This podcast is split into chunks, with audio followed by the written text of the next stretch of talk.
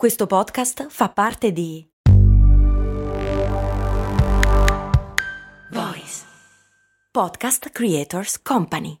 Tra le macerie, per aiutare le vittime delle guerre e delle catastrofi naturali, anche quelle a quattro zampe, l'otto per mille all'Unione Buddista Italiana arriva davvero a chi davvero vuoi tu. otto per mille unionebuddista punto it.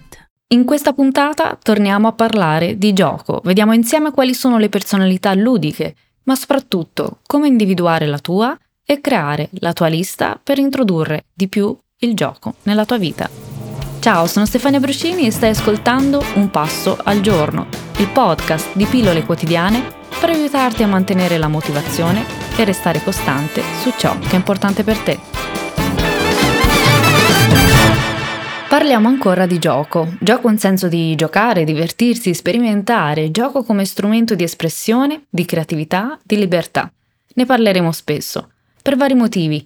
Uno, per non dimenticarci di giocare e due, per avere sempre più stimoli e idee. Ti ricordi il dottor Brown della puntata numero diciannove?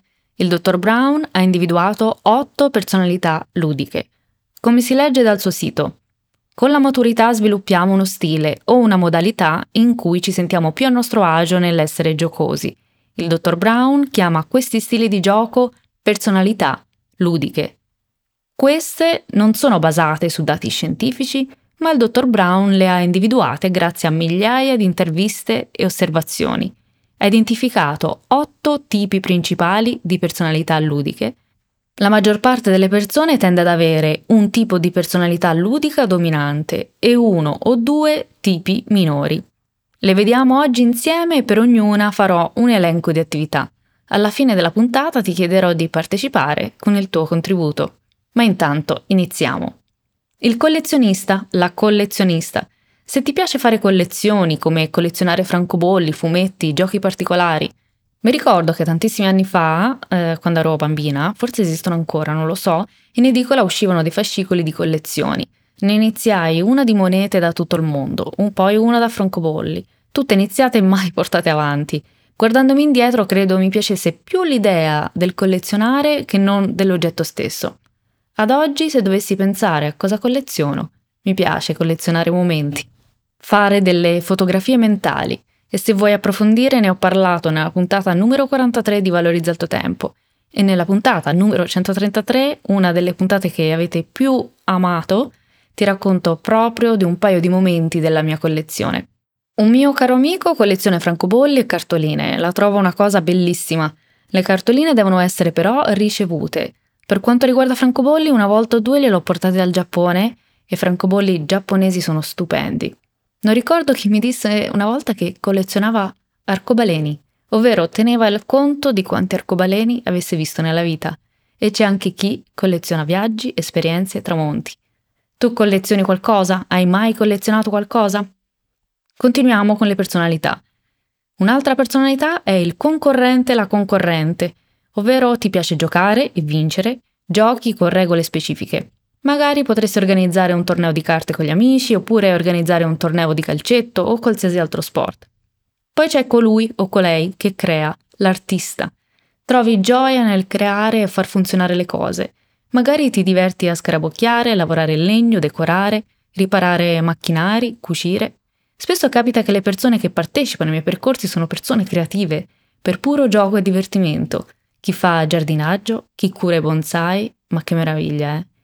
Chi disegna, chi cuce, chi fa giocattoli lavorati all'uncinetto chiamati amigurumi, chi dipinge. Il dottor Brown inserisce Steve Jobs in questa categoria, la categoria di chi crea. Poi c'è la categoria il direttore e la direttrice. Ti piace pianificare, dirigere, come organizzare feste di compleanno a tema e il dottor Brown inserisce Oprah Winfrey in questa categoria. Poi c'è la categoria l'esploratore e l'esploratrice. Giochi scoprendo qualcosa di nuovo, sia fisicamente come un nuovo posto che mentalmente, magari andando in vacanza in un posto nuovo, scoprendo un nuovo tipo di musica, andare ad una mostra.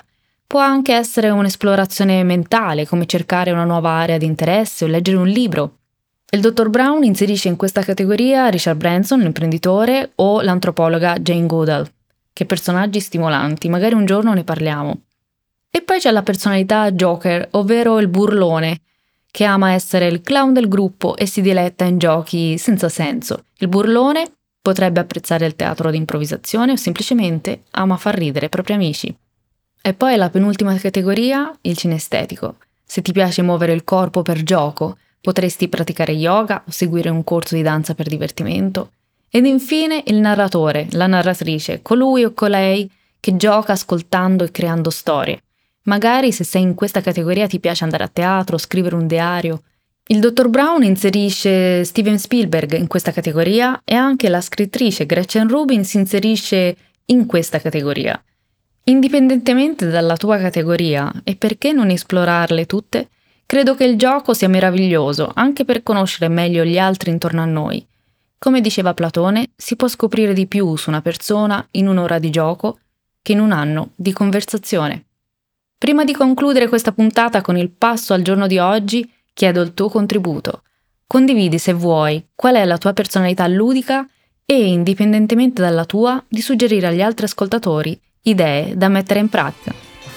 A domani!